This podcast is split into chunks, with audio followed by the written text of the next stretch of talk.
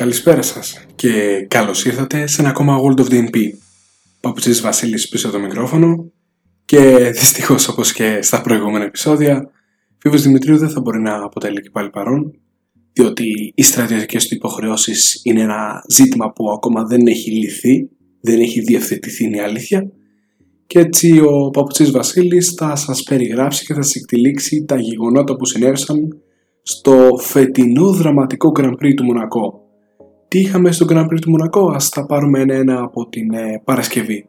Είχαμε λοιπόν την Παρασκευή τις ελεύθερες, ε, δύο ελεύθερες δοκιμές που διεξήχθησαν με την Ferrari να δείχνει δυνατή, πολύ δυνατή στις ε, προσπάθειές της και είχαμε επίσης και ένα το γεγονός στην έξοδο του Daniel Ricciardo στις ελεύθερες δοκιμές όπου ουσιαστικά κατέστρεψε το μπρος μέρος της ε, McLaren και είχαμε ένα περίεργο team radio με την ομάδα του όπου τον ρώτησαν αν είναι εντάξει στο μονοθέσιο γιατί ήταν στα δεδομένα της τηλεμετρίας ότι δεν ήταν δεν κινούταν το μονοθέσιο και αυτός λέει ότι παιδιά ναι εντάξει χτύπησα καλά είναι γενικότερα λόγω των κακών του επιδόσεων δεν υπάρχει πολύ καλό κλίμα για τον Αυστραλό πιλότο λοιπόν ας προχωρήσουμε στα γεγονότα του Σαββάτου που στο Qualifying 1 είχαμε τις ε, κατατακτήριες ε, δοκιμές και είχαμε γενικότερα πολλά μονοθέσια να προσπαθούν να σημειώσουν χρόνους είχαμε και μικροδιακοπές όπως την επαφή του Yuki Tsunoda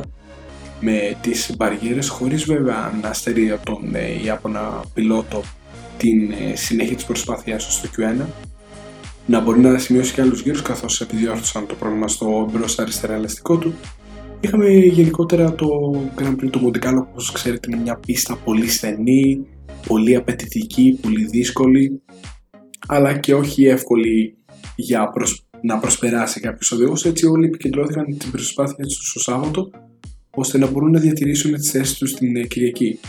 Είχαμε λοιπόν ε, εκτός συνέχεια του Q2 τον Άλμπον, τον Κασλί, τον Στρόλ, τον Λατίφ και τον Ζιού. Η έκπληξη ήταν ο Γκασλί, ο οποίος ε, ήταν, ε, είναι γενικά ένας πιλότος με αρκετή δυναμικότητα, αλλά γενικότερα δεν του πάει καλά ως τώρα το φετινό έτος στην Αλφα Τάουρι. Ξεκινάμε τώρα στο δεύτερο μέρος των ε, κατατακτήρων δοκιμών, όπου τα μονοθέσια που ε, έπαιρναν ουσιαστικά εμπρός στον κινητήρι τα λιγότερα σχέση με τα προηγούμενα και έτσι υπήρχε η απαραίτητη προσεκτική του τοποθέτηση πίστα αλλά και οι γρήγορες προσπάθειες από το ξεκίνημα πάντως η Red Bull και η Ferrari ξεχώρισαν. Σέρχιο Πέρεθ να είναι ο πρώτος που έβαλε το όνομά του στην κορυφή του πίνακα των χρόνων. Λίγο αργότερα είχαμε και τον Leclerc να ουσιαστικά να σημαίνει και αυτός πολύ γρήγορου γύρους και να ανταπαντά στον ε, Μεξικανό πιλότο. Είχαμε όμως ε, και το μεγάλο πραγματικό ενδιαφέρον ποιοι θα είναι στην 10η έως 15η θέση, δηλαδή ποιοι θα τεθούν εκτός και αυτή δεν ήταν άλλη από τον Γιούγκη Τσινότα, τον Βάλτερη Μπότα, δεν μπόρεσε να περάσει στο Qualifying 3, τον Μάγνουσεν, τον Ρικιάρδο σε μια ακόμα κακή εμφάνιση με τη McLaren και τον ε, Μίξου Μάχερ. Μην επιβεβαιώνοντας τα προγνωστικά που υπήρχαν για τις κάσει οι οποίες ε, πιστεύαμε ότι θα βρεθούν ε, στο Qualifying 3 με βάση τις, ε, το ρυθμό που είχαν στις ε, ελεύθερες δοκιμές. Ξεκινώντας λοιπόν το τρίτο και αποφασιστικό μέρος των κατατακτήριων δοκίμων, η αγωνία κορυφώθηκε στο Μονακό όπως φαντάζεστε. Η Ferrari και η Red Bull έδειχναν όλο το τρίμηνο να βρίσκονται πολύ κοντά και με δεδομένο το πόσο σημαντική είναι η σειρά εκκίνησης που σας είπαμε σε αυτό τον αγώνα και ήταν βέβαιο ότι όλοι οι οδηγοί θα τα έδιναν όλα για να πάρουν το καλύτερο αποτέλεσμα που θα μπορούσαν να πάρουν. Με το που άνοιξε το πράσινο φως, ο Σαρλ Λεκλέκ δεν έχασε καθόλου χρόνο, βγήκε πρώτος από όλη την πίστα, θέλοντα να εξασφαλίσει ότι δεν θα συναντήσει άλλα μονοθέσια στον γρήγορο γύρο που θα επιχειρήσει. Η τακτική της Ferrari αποδείχθηκε σωστή. Ο Leclerc σημείωσε ένα πολύ καλό χρόνο και ανέβηκε πρώτος. Με τον Carlos Sainz να παίρνει την ε, δεύτερη θέση όντας 250 χιλιοστά πίσω από τον ε, Charles Leclerc. Λίγα χιλιοστά πίσω από τον Sainz ήταν ο Σέργιο Πέρεθ. Ενώ ακόμα λίγο πιο πίσω ο Max Verstappen που πήρε την τέταρτη θέση. Οι οδηγοί επέστρεψαν στο καράζ για να βάλουν άλλο ένα σετ φρέσκων ελαστικών, μαλακών και να κάνουν την τελική τους προσπάθεια. Αυτή η προσπάθεια όμως δεν έγινε ποτέ ένα ατύχημα στο τέλος της ε, διαδικασίας 30 δευτερόλεπτα πριν τελειώσει το ρολόι ο Πέρες ε, έχασε τον έλεγχο της ε, RB18 στην ε, είσοδο του τούνελ και το μονοθέσιο έμεινε κινητοποιημένο στην ε, μέση της πίστας. Ο Σάινθ που ερχόταν πίσω του δεν κατάφερε να τον αποφύγει και έπεσε πάνω του με μικρή ευτυχώς ταχύτητα. Η πίστα μπλοκαρίστηκε και όλα τελείωσαν εκεί, αφού δεν υπήρχε χρόνος για επανεκκίνηση. Έτσι ο Leclerc πανηγύρισε την pole position και ο Σάινθ πήρε τη δεύτερη θέση, χωρίς να αντιμετωπίσει και κάποιο πρόβλημα το μονοθέσιο του για, τον, ε, για την επόμενη μέρα για τον αγώνα. Ο Πέρες ε, κράτησε την τρίτη θέση με το Verstappen να ξεκινά στην τέταρτη. Ποιοι ακολούθησαν στη συνέχεια ήταν ο Νόρι στην πέμπτη θέση, πολύ καλή επίδοση για τον Βρετανό πιλότο, ενώ επίσης ο Βρετανός πιλότος George Russell ήταν στην έκτη θέση. Έβδομο ο Αλόνσο, ο όδο ο Χάμιλτον, ένατος ο Φέτελ και δέκατος ο Κον για την ε, σειρά της ε, εκκίνησης την πρώτη δεκάδα εν ώψη της Κυριακής. Όπου την Κυριακή είχαμε πραγματικά ένα από τα πιο ανατρεπτικά ε, Grand Prix που θα μπορούσαμε να έχουμε ποτέ στο Μονακό. Είναι ένα Grand Prix στο οποίο δεν έχουμε σχεδόν ποτέ, είναι η αλήθεια, εκπλήξεις και φέτος αν μη τι άλλο είμαστε γεμάτοι εκπλήξεις με τους αγώνες που βλέπουμε. Τι είδαμε λοιπόν; Κυριακή, η βροχή που ξεκίνησε να πέφτει στο Μοντεκάλο λίγο την, ε, πριν την έναξη του αγώνα έφερε φρενίτιδα στο grid και οι αγωνοδίκες αποφάσισαν να καθυστερήσουν την εκκίνηση του αγώνα για να δώσουν στις ομάδες τη δυνατότητα να τοποθετήσουν τα κατάλληλα αστικά για τις συνθήκες. Αυτό όμως από μόνο του ήταν ένας γρίφος, καθώς δεν είχε βρέξει καθόλου όλο το τρίμερο και τα διαθέσιμα στοιχεία για αυτά τα ελαστικά ήταν ελάχιστα. Και αυτό πρέπει να το συνυπολογίσουμε στο ότι η φετινή διαδρομή του Μονακό ή η άσφαλτος ήταν ολοκένουργια. Τελικά, ύστερα από μια 16 λεπτή καθυστέρηση, ο γρίφος ε, λύθηκε και τα μονοθέσια ξεκίνησαν το γύρο σχηματισμού πίσω από το αυτοκίνητο ασφαλείας. Έχοντας τα ελαστικά τα βρόχινα όπως προβλέπουν οι κανονισμοί. Η βροχή όμως συνέχισε να δυναμώνει και μέσα στα επόμενα λεπτά μετατράπηκε σε πολύ δυνατή καταιγίδα. Έτσι οι αγωνοδίκε αποφάσισαν να βγάλουν τις κόκκινες σημαίες και να διακόψουν τον αγώνα προτού καν ξεκινήσει και επίσημα. Πέρασε περίπου μια ώρα μέχρι οι συνθήκες να βελτιωθούν. Τα μονοθέσια επιστρέψαν ε, στην πίστα και έτσι όπως και την πρώτη φορά, μπροστά πήγαινε το αυτοκίνητο ασφαλείας και πίσω ακολουθούσαν οι οδηγοί με τη σειρά στην οποία κατατάχθηκαν στις καταδεκτήριες δοκιμές. Λόγω του ενός έξτρα γύρου, η διάρκεια του αγώνα μειώθηκε από 78 σε 77 γύρους αυτόματα. Τα 20 μονοθέσια είχαν τα ελαστικά για βροχή. Ακόμα και πίσω από το αυτοκίνητο ασφαλείας δεν έλειψαν τα συμβάντα. Με τους Λατίφη και Στρόλ να χάνουν τον έλεγχο και να πέφτουν με μικρή ταχύτητα στι μπαριέρες. Οι δυο τους όμως κατάφεραν να συνεχίσουν και επέστρεψαν στα pitch όπου επιδιόρθωσαν ή καλύτερα άλλαξαν τα σετ των ελαστικών τους. Η κίνηση δόθηκε εν κινήσει και το αυτοκίνητο ασφαλείας έφυγε από την πίστα. Όλοι διατήρησαν τις θέσεις τους σε μια πολύ γλιστερή πίστα. Ο Λεκλέρ διατήρησε την πρωτοπορία και πίσω ο Σάινθ και Πέρε Βεστάπεν διατήρησαν επίσης τις θέσεις τους. Καθώς η βροχή είχε σταματήσει, το ερώτημα ήταν πότε θα ήταν η κατάλληλη στιγμή για να βγουν τα πρόχεινα ελαστικά και να μπουν τα ενδιάμεσα, αυτά δηλαδή τα οποία είναι κατάλληλα για λιγότερο βροχερές συνθήκες σχέση με τα βρόχινα. Στο μεταξύ, ο Σάρλ Λεκλέρκ, ο μονεγάσκος πιλότος που έτρεχε στην πατρίδα του, προσπαθούσε να φτιάξει όσο μπορούσε μεγαλύτερη διαφορά από τον Σάινθ, ο οποίος δεν ένιωθε καμιά απειλή από τη Red Bull, είναι αλήθεια με τον ρυθμό που είχε. Ο Verstappen έδειχνε να είναι ταχύτερο από τον Πέρε, αλλά δεν μπορούσε να τον περάσει, λόγω της ενότητα της πίστας. Ο Φέτελ πήγε για να αλλάξει τα βρόχια στην ενδιάμεσα στον 7ο γύρο κάτι που είχαν κάνει επίσης πολύ νωρίς Γκασλί και Λατίφη. Δεν ήταν όμως ταχύτερη από τον Leclerc στην πρώτη θέση και έτσι οι πρωτοπόροι δεν έκαναν ακόμα κάποια κίνηση. Με την πίστα να στεγνώνει γρήγορα άρχισε να εμφανίζεται το ενδεχόμενο να μην γίνει η αλλαγή από τα βρόχινα στα ενδιάμεσα, αλλά στα απευθείας slick στεγνά ελαστικά. Όσο περνούσαν οι γύρι, η πίστα στέγνωσε και όσοι είχαν ενδιάμεσα άρχισαν να κινούνται σαφώς ταχύτερα από αυτούς που είχαν βρόχινα ελαστικά.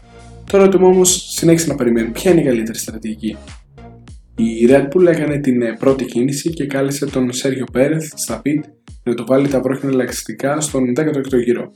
Στη Ferrari αντέδρασαν δύο γύρους αργότερα, στον 18ο, έβαλαν τον Leclerc για ενδιάμεσα, αλλά στο μεταξύ ο Πέρε είχε προλάβει να κάνει γρήγορους γύρους, αρκετά γρήγορους με τα ενδιάμεσα, και να επιστρέψει στην πίστα όντας μπροστά από τον ε, μονεγάσκο πιλότο. Ήδη μια πρώτη κακή αντίδραση για την ε, Ferrari. Σάινθ όμως έμεινε στην πίστα με προφανή στόχο να μην βάλει καθόλου ενδιάμεσα και να, να πάει απευθεία στα σλίκα ελαστικά όπως ο ίδιος τόνισε στο Team Radio. Είδα το σημείο του αγώνα που τα σλίκα άρχισαν να κάνουν την εμφάνισή τους στις πιο πίσω θέσεις που μπορούσαν να ρισκάνουν με διάφοροι οδηγοί, με κάποιους οδηγούς να παίρνουν αυτό το ρίσκο. Στη Ferrari αποφάσισαν να κινηθούν πιο επιθετικά και κάλεσαν και τους δύο οδηγούς στον ίδιο γύρο για να βάλουν ελαστικά για στεγνό οδόστρωμα. κίνηση αυτή προκάλεσε τεράστια οργή δικαιολογημένη από τον Σάρλ Λεκέρ που έβλεπε πλέον τον αγώνα του να καταστρέφεται, αφού αναγκάστηκε να κάνει δύο pit μέσα σε ελάχιστους γύρους και όχι μόνο αυτό, αλλά βρέθηκε και πίσω από τον Σάιντ και μάλιστα στο pit κόλλησε από πίσω του για να γίνει πρώτα η αλλαγή στο Σάιντ όπως ήταν φυσιολογικό και μετά στο Leclerc. Ήταν τραγικό λάθος στην επικοινωνία γιατί ο Leclerc έχει λάβει την εντολή να μπει στα πίτσα και με το που μπαίνει στην είσοδο του λένε να μείνει έξω. Η οποία εντολή δόθηκε πολύ αργά και ο Μονεκάσκο είχε ήδη μπει στα πίτσα. Στον επόμενο γύρο μπήκαν και οι δύο οδηγοί της Red Bull, ο Verstappen και ο Πέρες. Ο χρονισμός των τάβλων ήταν σαφώς καλύτερος, καθώς ε, όταν τελείωσε όλο αυτό το confusion που περιγράφουμε, πρώτος ήταν ο Πέρες, πλέον δεύτερος ο Σάινς, τρίτος ο Verstappen και τέταρτος ο Leclerc. Πέμπτος είχε ανέβει ο Ράσελ, ο οποίος προσπέρασε τον όρο μέσα από τον Pitch με καλύτερο ρυθμό και ακολούθησαν οι Αλόνσο, Χάμιλτον, Οκόν, Μπότα και Φέτερ. Με τι συνθήκε στην πίστα να σταθεροποιούνται, ο αγώνας άρχισε να παίρνει τη συνηθισμένη μορφή του Grand Prix το Μονακό. Δεν υπήρχε ουσιαστικά κάποιο πολύ μεγάλο ενδιαφέρον, να α πούμε την αλήθεια. Περιμένουμε όλοι ένα συμβάν που θα άλλαζε την κατάσταση. Και επειδή μιλάμε για Μονακό, το συμβάν ήρθε. Ο Μίξ Μάχερ έχασε τον έλεγχο της Χάς στο σικένι που υπάρχει στην πισίνα, όσοι ξέρουν από την πίστα, και έπεσε με δύναμη μπαριέρες σε ένα θεαματικό ατύχημα όπου το μονοθέσιο του Γερμανού κόπηκε στα δύο. Ήταν ένα πάρα πολύ δυνατό οπτικό αποτέλεσμα. Ο Σουμάχερ βγήκε πάντως άθικτος από το μονοθέσιο και είναι καλά στην υγεία του. Το αυτοκίνητο ασφαλείας έκανε την εμφάνισή του για να καθαριστεί η πίστα και να επισκευαστούν οι μπαριέρες. Η ζημιά στις μπαριέρες όμως ήταν τόσο μεγάλη που διακόπηκε ο αγώνας με κόκκινη σημαία και όλοι επέστρεψαν στα pit lane. Εκεί ο Σαρλ Λεκρέκ ήταν δικαιολογημένα πάρα πολύ θυμμένο ουσιαστικά με το λάθος ομάδα, όπου τον έριξε στην τέταρτη θέση σε ένα αγώνα που έδειχνε σίγουρα πάρα πολύ ικανός να κερδίσει και μάλιστα με σχετική άνεση.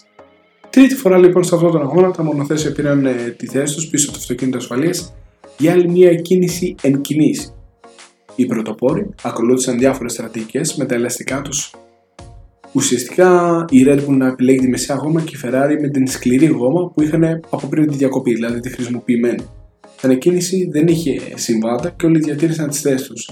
Με την ε, πίστη να είναι πλέον σχεδόν στεγνή, η κατάταξη έμενε σταθερή όπως ε, σας προείπαμε. Με όλε τι διακοπές και τις καθυστερήσεις, ο αγώνας δεν ολοκληρώθηκε ύστερα από 77 γύρους, όπως είναι το προβλεπόμενο.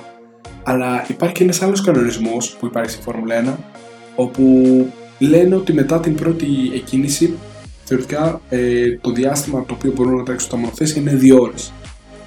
Αν υπάρξουν διάμεσα διακοπές και αυτές ουσιαστικά προσμετρούνται στον χρόνο. Άρα επειδή δεν είχαμε, δεν θα προλαβαίνουμε να κάνουμε όλους τους ε, γύρους, αρχίσαμε να μετράμε αντίστροφα για το πέσιμο της καροσυναία. Επειδή όμως οι γύροι που ολοκληρώθηκαν ήταν πάνω από το 75% του αγώνα, τον, ε, ουσιαστικά των γύρων που θα το καθιστούσαν πλήρες, τον αγώνα, τότε έχουμε και τους ε, βαθμούς να ολοκληρώνονται ολόκληροι, να δίνονται καλύτερα ολόκληροι και όχι μισή όπως έγινε πέρσι στο ΣΠΑ. Και έτσι λοιπόν είχαμε το πέσιμο της ε, Καρός σημαίας, ε, νικητής ο Σέρχιο Πέρεθ, ο οποίος ε, δέχτηκε έντονη πίεση από τον Κάρλος Σάιντ τους τελευταίους γύρους, καθώς αντιμετώπιζε πολύ μεγάλο πρόβλημα με τα ελαστικά του με την πρόσφυση, είχαν πολύ μεγάλη φθορά. Αλλά μονακό είναι, προσπεράσει όπως είπαμε είναι πάρα πολύ δύσκολες. Είχαμε ένα σχετικό τρενάκι με τον Verstappen στη τρίτη θέση και τον Leclerc στην τέταρτη. Και όλοι ουσιαστικά να απέχουν ελάχιστα δευτερόλεπτα μεταξύ τους, αλλά δεν είχαμε προσπεράσματα. Σέργιο Πέρεθ πήρε την πρώτη του νίκη στο Μονακό, μια νίκη που μάλλον δεν περίμενε, Κάλλο Σάιθ να τερματίσει στη δεύτερη θέση όπως και πέρσι. Και πέρσι ήταν στη δεύτερη θέση και τον Max Verstappen να παίρνει τρίτη θέση. Ε, σε ένα Σαββατοκύριακο που δεν περίμενε και πολλά και η αλήθεια είναι πως πήρε περισσότερα από αυτά που περίμενε ο Max Verstappen.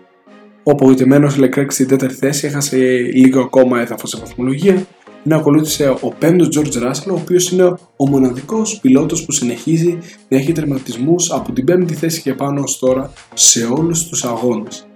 Λάντο Νόρις έκτος. Καλή εμφάνιση. 7ο ο Αλόνσο, ο οποίος είχε μια πολύ συντηρητική προσέγγιση στον αγώνα του και πολύ αργό ρυθμό. 8ο ο Λιούι Χάμιλτον. 9ο ο Βάλτερ Μπότας και 10ο ο Σεμπάστιαν Φέτελ, καθώς εκμεταλλεύτηκε ουσιαστικά την, ε, πήρε την είσοδο στη δεκάδα μετά την ποινή των 5 δευτερόλεπτων που είχε ο Κόμ. Ε, Επίσης, να σημειώσουμε ότι μετά την έξοδο των pitch που έγιναν ε, στην αρχή, τόσο ο Πέρες όσο και ο Verstappen, κυρίως ο Verstappen φάνηκε να πατάει την ε, γραμμή στην έξοδο των pitch, θεωρητικά αυτό απαγορεύεται. Όμως αποφάσισε να δείξει ελαστικότητα σε αυτό η FIA και παρά την ένσταση της Ferrari δεν δόχτηκε και κάποια περαιτέρω ποινή. Άρα είχαμε τα μονοθέσια όπως τερμάτισαν να παίρνουν και τις αντίστοιχες θέσεις. Επόμενος αγώνας είναι το Grand Prix του Αζερβαϊτζάν σε δύο εβδομάδες από τώρα. Είναι η αλήθεια. Επίσης να σας πούμε ότι η συνέχεια του αγώνα καταλήφθηκε από τις εξής θέσεις στην τελική κατάταξη. 12ο ο Γκαθλή, 13ο ο Ρικιάρντο, 14ο ο Στρόλ, 15ο ο Λατίφη, 16ο ο Ζιού, 17ο ο Τσουνόντα. Εκτός αγώνα δηλαδή εγκατέλειψαν οι δύο Χάς, Σουμάχερ και Μάγνουσεν και ο Αλεξάνδρ Άλμπον. Τώρα, ας πούμε και δύο λόγια για την ε, βαθμολογία των οδηγών και των ε, κατασκευαστών. Και γιατί αυτό, γιατί στην πρώτη θέση είναι ο Max Verstappen 125 βαθμούς, 116 έχει ο Charles Leclerc και ο τρίτος Σέρχιο Πέρεθ έφτασε πλέον στο μόλις μείον 15 την κορυφή, στους 110. Ε, επίσης, αξίζει να τονίσουμε ότι η Red Bull με το 1-3 που σημείωσε περισσότερους βαθμούς από τη Ferrari έφτασε στους 235 βαθμούς και στους 199 σταμάτησε η Ferrari. Επομένως η αυστριακή ομάδα αύξησε το προβάδισμα στο πρωτάθλημα κατασκευαστών και έφτασε τη διαφορά από τους κόκκινους στους 36 βαθμούς. Τρίτη θέση η Mercedes, ενώ μεγάλη μάχη δίνει για την τέταρτη θέση η Alfa Romeo και η Alpine. Δεν έχουμε να προσθέσουμε κάτι περαιτέρω. Θα τα πούμε σε δύο εβδομάδες για τον επόμενο αγώνα. Να είστε όλοι και όλες καλά. Γεια και χαρά!